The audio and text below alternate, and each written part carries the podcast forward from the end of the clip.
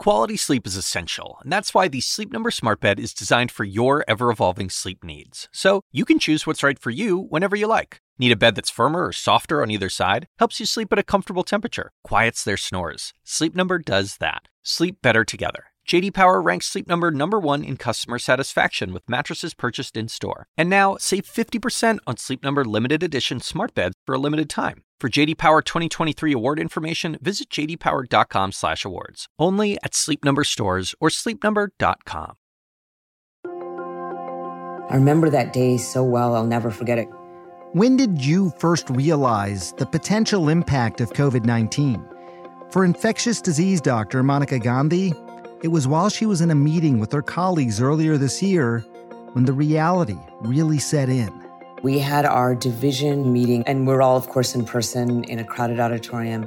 And at the end, we honored the ophthalmologist in Wuhan who had died. And we had a picture of him and just said how sorry we were that this new infection had arisen.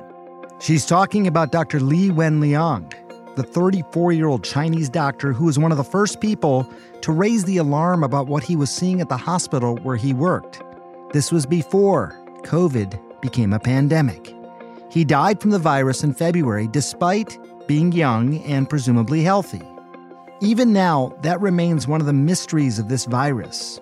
When people become infected, some people come down with mild symptoms or none at all, while others have to be hospitalized, even die.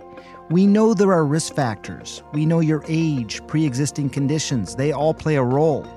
But still, why does this coronavirus hit some people so much harder than others? On today's podcast, I'm going to talk to Dr. Monica Gandhi about one possible hypothesis viral dose. I'm Dr. Sanjay Gupta, CNN's chief medical correspondent, and this is Coronavirus Fact versus Fiction.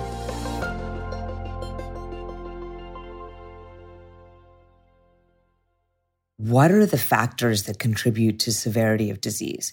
What was it about the pathogen that made it more severe? And what was the characteristic of the close contact of having a lot of exposure that could be related to severity of illness?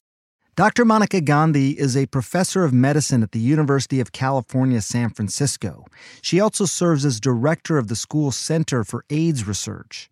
As a scientist, she raised an important question and then tried to formulate a hypothesis.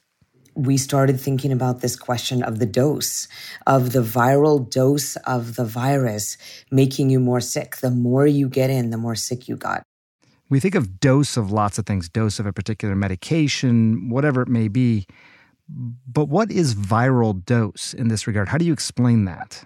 The viral dose is the amount that you get in. So, some people, if you're very far apart from someone and um, it comes from very far away, may get in a little bit of virus. And some people, someone coughs right in your face and you don't have protective material, you get in a lot into your body.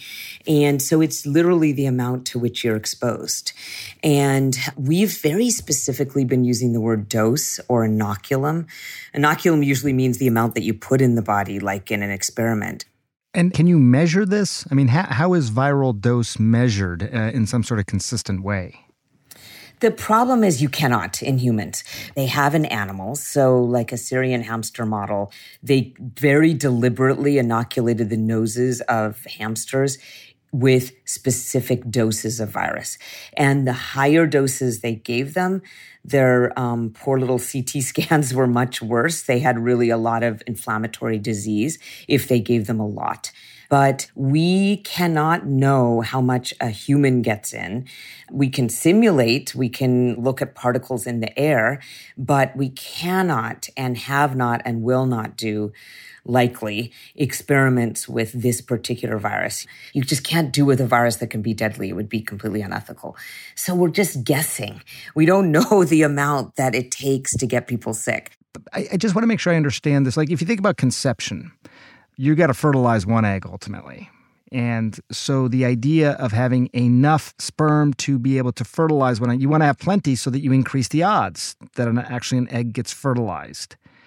But after that, the egg is fertilized, right? It just increases the odds. Is is that what you're saying with viral dose? It increases the odds that a cell will then become infected with this coronavirus? Or are you saying multiple cells become infected? Like, what leads to the increased severity of disease? It's an excellent question. And I don't think we exactly know, but there are theories about it. So um, I will specifically say that not every virus looks like the amount that you get in is related to severity of disease. So what we've looked back on is challenge experiments with five viruses because this has been clearly shown. Mm. They have done experiments with influenza, with rhinovirus, which causes the cold. They have done experiments with respiratory syncytial virus, which causes a more mild respiratory hmm. infection. Mm. They have done this with rotavirus that causes diarrhea. But it doesn't happen with other viruses. We haven't seen this with norovirus or we haven't seen this with other viruses. So there's something about some viruses that make you more sick if you get more in. The hypothesis with this particular virus is that the immune system has something to do with it. When you get a lot of virus in, you get overwhelmed. Your what's called your innate immune system gets overwhelmed and you can get more sick just because your immune system is almost turning against itself. It's why we use steroids in uh, COVID 19 to decrease mortality. So the hypothesis is that if you get too much in, you do get infected, but you can't control it well because your innate immune system is out of control. And when you get a little bit in, you still get infected, but your innate immune system doesn't produce all these destructive um, things that um, that cause severe disease, and you're able to control it more. Now that's very compelling, and, and you know I think makes sense even to non-scientific people. But what you're describing, Dr. Gandhi, is this a hypothesis, or do we know this? This is a hypothesis. All of this is a hypothesis, actually. And I was just thinking about, you know, the, when we learned in school, what's a hypothesis? What's a theory? What's a fact? We're never actually going to be able to experimentally in humans show that a little bit of virus makes you sick and a lot of virus makes you more sick. It literally, we cannot do this with a fatal virus. This is a very deadly, serious, scary virus. So it will get more and more evidence behind it, and it will graduate from a hypothesis to a theory like evolution. So it's going to be um, epidemiologic evidence gathering for this hypothesis that can make it a theory, but it's going to have to stay at that. So if if the idea is that a higher viral dose could lead to more severe illness. And again, we don't know that there is a dose response curve, as they call it with this particular virus, but let's say that's the case. Does it also mean that a a lower viral dose would lead to either milder or shorter acting immunity. Yes, I think it's going to depend on how much antibodies have to play and how much T cell responses have to play. So, thinking about two arms of the adaptive immune system, B cells and T cells. B cells are the ones that produce antibodies. And we have seen studies in which antibodies fade more quickly if you had a more mild or asymptomatic illness the other arm of the immune system being T cells, which last a long time and they can be reactivated and come back in time. Memory T cells, if they see the virus again. T cells, there seems to be strong T cells, SARS CoV 2 specific T cells, even with mild or asymptomatic illness, at least in now about eight to 10 papers over the last eight weeks. How long they'll last? We do not know. And that is really important to say because it's still a young infection. It hasn't been out long enough to know how long that immunity lasts and how durable it is. But it does seem that T cells can go out to six months, at least in some studies. And again, we don't know if it's longer. You wrote this article in the New England Journal of Medicine called Facial Masking for COVID 19 Potential for Variolation as We Await a Vaccine it's gotten a little controversy, and I want to make sure we can clarify what what was the message you were trying to put forward with your co-author, Dr. George Rutherford. So, what we were trying to put forward is the idea that one more argument for masking is to say that even if you get exposed um, and you do get infected through the mask, if you get less of a dose, could you have more asymptomatic disease? And then we've been seeing study after study quite recently, actually, over the last eight weeks, about immunity developing with uh, asymptomatic or mild infection. And could that protect us while, while we're waiting a safe and effective vaccine?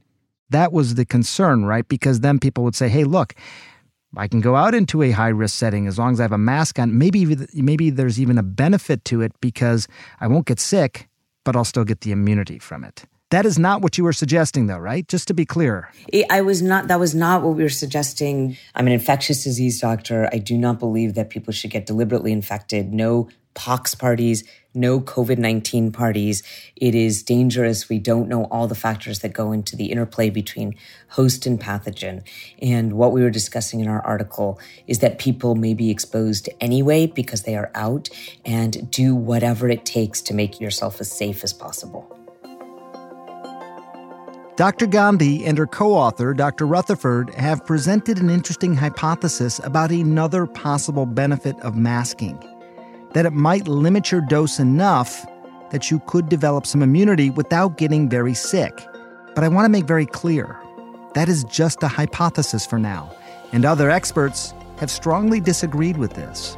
So we're going to need to wait and see what the evidence shows. The bottom line really is this you've got to wear a mask when you're out in public.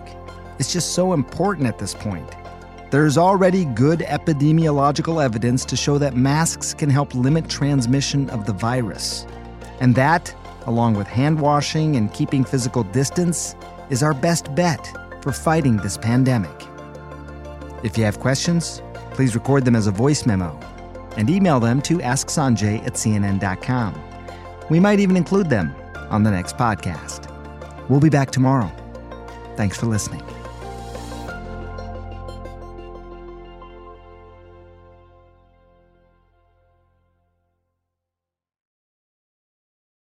Quality sleep is essential, and that's why the Sleep Number Smart Bed is designed for your ever evolving sleep needs. So you can choose what's right for you whenever you like. Need a bed that's firmer or softer on either side? Helps you sleep at a comfortable temperature, quiets their snores. Sleep Number does that. Sleep better together. JD Power ranks Sleep Number number 1 in customer satisfaction with mattresses purchased in-store. And now, save 50% on Sleep Number limited edition smart beds for a limited time. For JD Power 2023 award information, visit jdpower.com/awards. Only at Sleep Number stores or sleepnumber.com.